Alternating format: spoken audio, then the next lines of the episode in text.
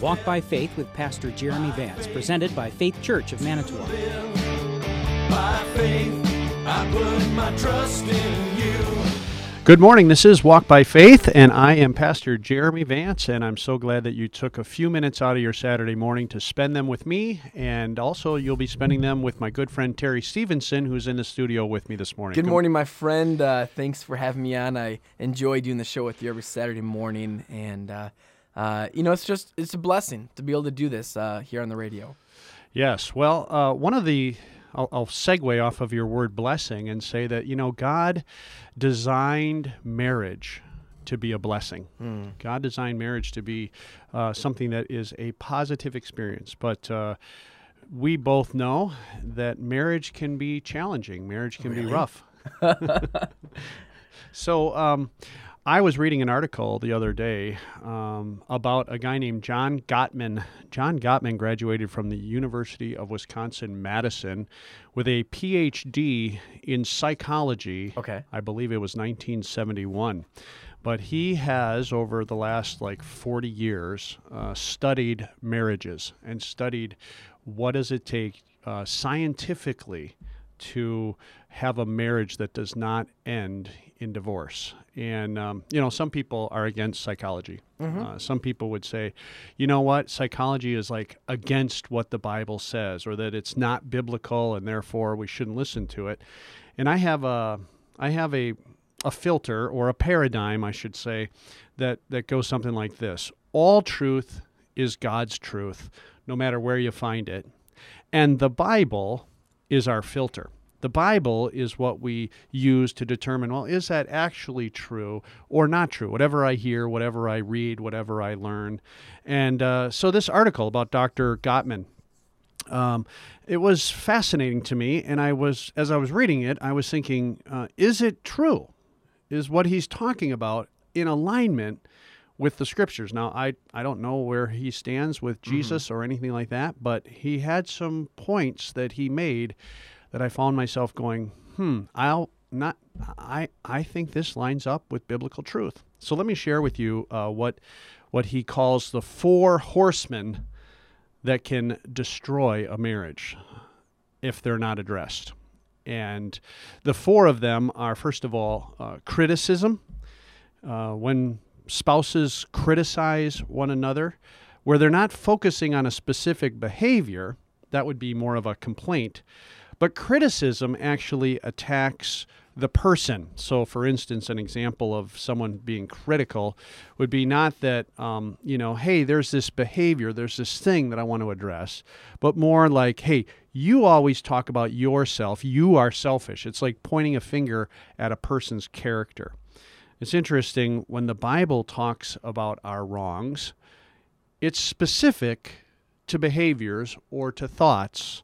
Uh, for instance, in Galatians chapter 5, beginning at verse 17, it says, The flesh sets its desire against the spirit, and the spirit against the flesh. So there's this flesh part of us that seems to wage war against the Spirit of God trying to work in us.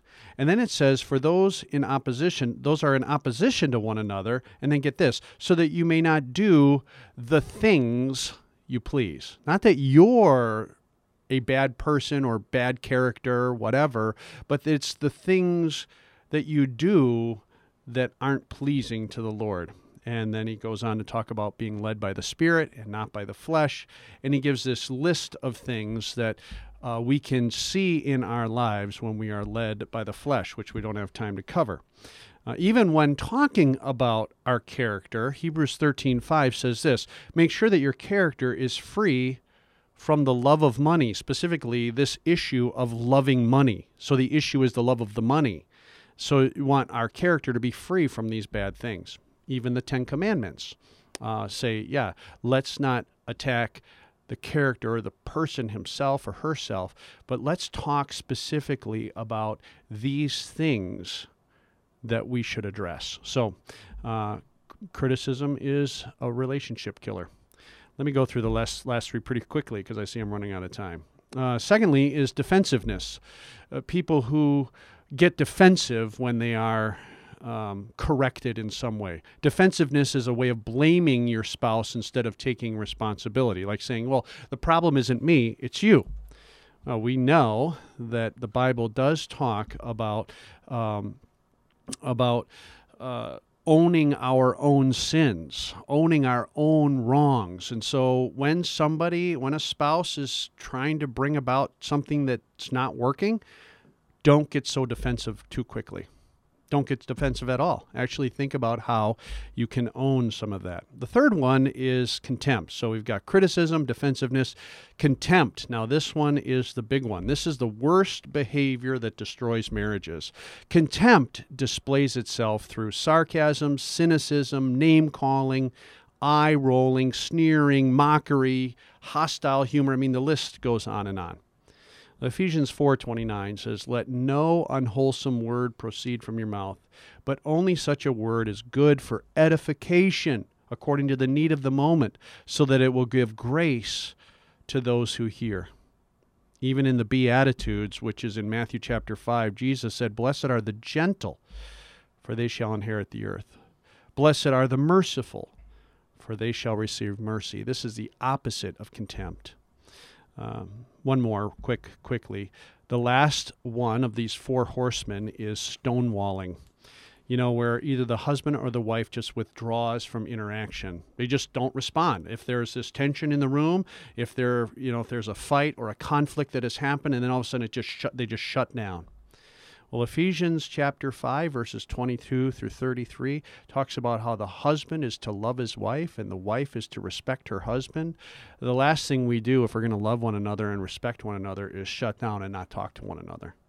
Even 1 Peter chapter 3 and verse 7 says, You husbands, in the same way, live with your wives in an understanding way. In other words, be gentle to one another. In other words, be kind to one another. Um, don't shut down, but keep the communication alive. Well, there, I just blasted through four quickies. Now we know how to have a, a successful marriage. Those four. Uh... Let me just give them to you quickly as we close here criticism, defensiveness, contempt, and stonewalling. Avoid those, and if you can see them coming up, address it and mm. don't just push it under the rug. Pastor Jeremy, thank you for uh, the wisdom this morning, and we'll talk to you next week. Thanks, Terry.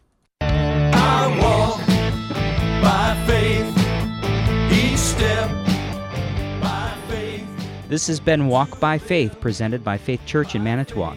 Join us again next week as we share again in a time of teaching and encouragement, and together we can walk by faith.